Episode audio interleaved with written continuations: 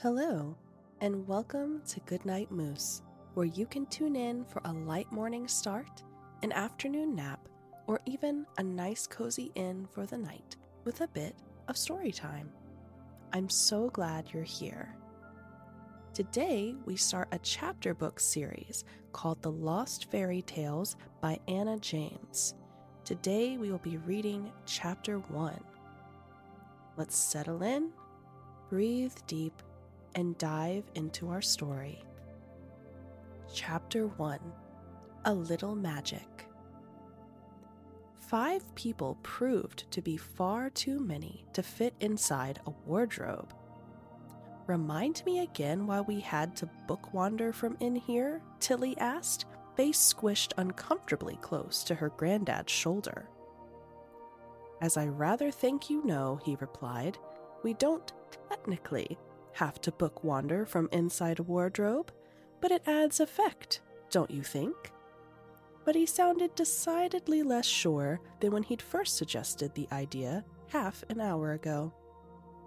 I mean, if the effect you're going for is a much closer relationship with each other and our personal hygiene choices, then yes, it does add effect, Oscar said, voice muffled by Grandma's scarf which was simultaneously tickling his nose and getting fluff in his mouth every time he spoke. I bet the Pevensies didn't have to deal with this, Tilly said. Yes, but they were emptying straight out the other side of their wardrobe, Grandma said, which does rather give them an advantage. Yes, yes, okay, Granddad admitted. It has become abundantly clear that my attempts at a little poetry and whimsy weren't entirely thought through. He shuffled his way back toward the door and shoved it open. Tilly, her best friend, Oscar, her two grandparents, and her mother all fell gasping into the cinnamon scented air of the bookshop. I mean, it isn't even a wardrobe, Oscar complained. It's a stock cupboard. Honestly, Grandad huffed, I was just trying to add a sense of adventure, mirror the journey into Narnia, have some fun goodness knows we could all do with a generous dollop of fun at the moment a little magic. It's already literally magic, Tilly pointed out. I'm wasted on this family, I truly am, Granddad said. Shall we try again from out here? We've still got an hour or so before we need to go to the under library for the inking ceremony. Actually, Dad, I think I might pass on this one, Tilly's mum, Bea, said quietly, smoothing down her crumpled clothes. The shop is so busy before Christmas, and I'm sure an extra pair of hands wouldn't go amiss. You know how it is. She trailed off, smiling wanly, and headed out to Pages & Co., the bookshop the Pages family lived in and owned. Tilly sagged a little. She hasn't book wandered once since we got back from A Little Princess, Tilly said, trying not to sound petulant. I know, sweetheart, but try not to worry, Granddad said. I'm sure she'll get back into it soon enough. It's no surprise after being trapped inside one story for nearly 12 years. Imagine how frightening that must have been for her. As always, when he thought about his daughter being imprisoned inside a tampered with copy of A Little Princess, a look of distress swept across his face. But we've got her back for good, he went on, and now that we know Enoch Chalk was the one who trapped her, he won't be able to get away with anything like that ever again. If he's ever found, Tilly pointed out. Did Amelia manage to find out anything about the book he escaped from before she was fired? Oscar asked. Amelia wasn't fired, Grandad said. She was asked to step back from her position as head librarian at the underlibrary while the situation is investigated properly. I mean, that sounds a lot like getting fired to me, Oscar said under his breath. And in answer to your question, no, frustratingly not, Grandma said. She barely had any time before the bookbinders started poisoning the other librarians' views about her capabilities. They'd been looking for a reason to get rid of her as soon as she was first given the job, and her handling of Chalk was merely an excuse.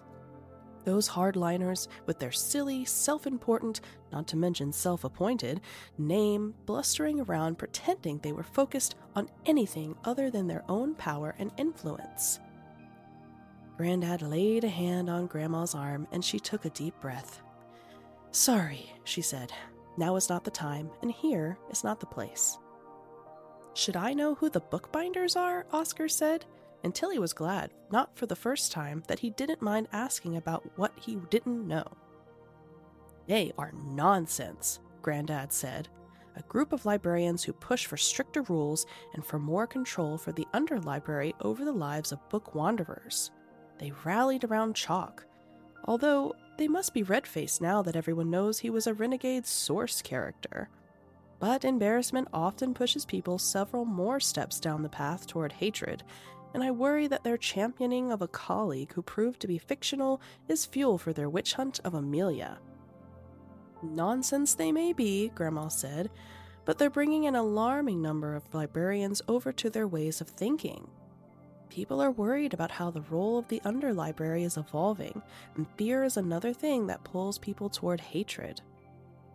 Aren't the librarians worried about where Chalk is? Oscar said. Isn't it dangerous for him to be out there somewhere? I think they're torn between concern about what he is up to and wanting to sweep it under the carpet so the other underlibraries don't find out. The other underlibraries? Oscar asked. In other countries, you mean? Yes, Grandad said. There are underlibraries in most countries, although not all of them have source libraries.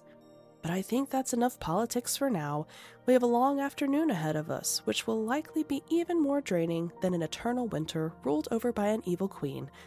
Let's have something to eat. A lunch of scrambled eggs and sliced avocado on hot buttered bagels passed in tentative silence. Although they initially tried to maintain conversation, Grandma and Grandad were firmly inside their own heads, and a vague sense of impending doom hung over the table. The squeak of knives on plates and the sound of the dishwasher whirring in the background were all that could be heard for some time. Is it really that bad? Oscar asked nervously, trying to break the silence. I feel like we're about to go to a funeral. Well, it's certainly a funeral for our dear Amelia's career, Grandad grumbled, not to mention potentially the death of British book wandering as we know it. That does sound quite bad then. Oscar said. Come now, Archie, Grandma said. Leaving aside our personal sadness for Amelia, this is not quite so dramatic as all of that. Book wandering will continue. The British Underlibrary will continue. These things come in waves. You know that there was always going to be pushback against Amelia's approach. Those old fashioned cronies are always angry when someone with more forward facing ideas got the librarian job when several of them had been hankering after it. Life will go on as usual. It always does. Until, of course, it doesn't, Grandpa said ominously. Grandma gave him a stern, not in front of the children look, and he harumphed, pushing his chair back with a squeal. He suddenly dumped his dirty plate by the sink and turned to leave, before heading back sheepishly and washing it up carefully without making eye contact with anyone. Once the rest of the lunch things had been cleared away and everyone had checked for crumbs on their nice clothes, they traipsed out of Pages & Co., leaving Bea in charge for the afternoon. Are you sure you two want to come? Grandad checked. Yes, Oscar and Tilly chorused, not sure there'd ever be a book wandering scenario that they would choose to miss out on. I haven't explicitly checked with the underlibrary that you're allowed, he said, as if that thought had just occurred to him. But they're hardly going to turn you away if you're already there, are they? He concluded, more to himself than anyone else. I know it's sad for Amelia, Tilly said, but I do want to see what happens when a librarian is chosen. You said there was a vote? Oscar asked. Yes, Grandma said. Anyone who wants to put themselves forward for the position can make their case, and then it's up to the other librarians to choose who they think is most suited for the role. So you were voted for? Tilly asked her granddad. He won over 13 other candidates, Grandma said proudly. How many are there this time? Oscar asked. Only three, I believe, Grandma said. It would seem the situation with Chalk has rather cooled some people's ambitions. Who would want to be in charge of that mess? So I believe there's Ebenezer Akparanta, who's worked at the Underlibrary since time began, as far as I know, and a woman, Catherine Caraway, who's a bit of a wild card. And then there's Melville Underwood, Granddad said. He's an interesting character. Disappeared for decades with his sister Decima, not long after I started working at the Underlibrary, and no one thought we'd ever see them again. They used to run fairy tale tours for book wanderers, and all sorts can go on in those stories. But he emerged again a couple weeks ago, completely out of the blue and without his sister. I'm sure he'll talk about his triumph return in his speech, but he's a bit untested for the job. I'd put money on them electing Ebenezer. He's the safe bet, and I'm not sure this is the time for surprises. The end. I hope you enjoyed chapter one of our story today and our series of Goodnight Moose. I can't wait to relax with you again, and until then, rest well, have plenty of water, and don't forget to fill your cup of self care.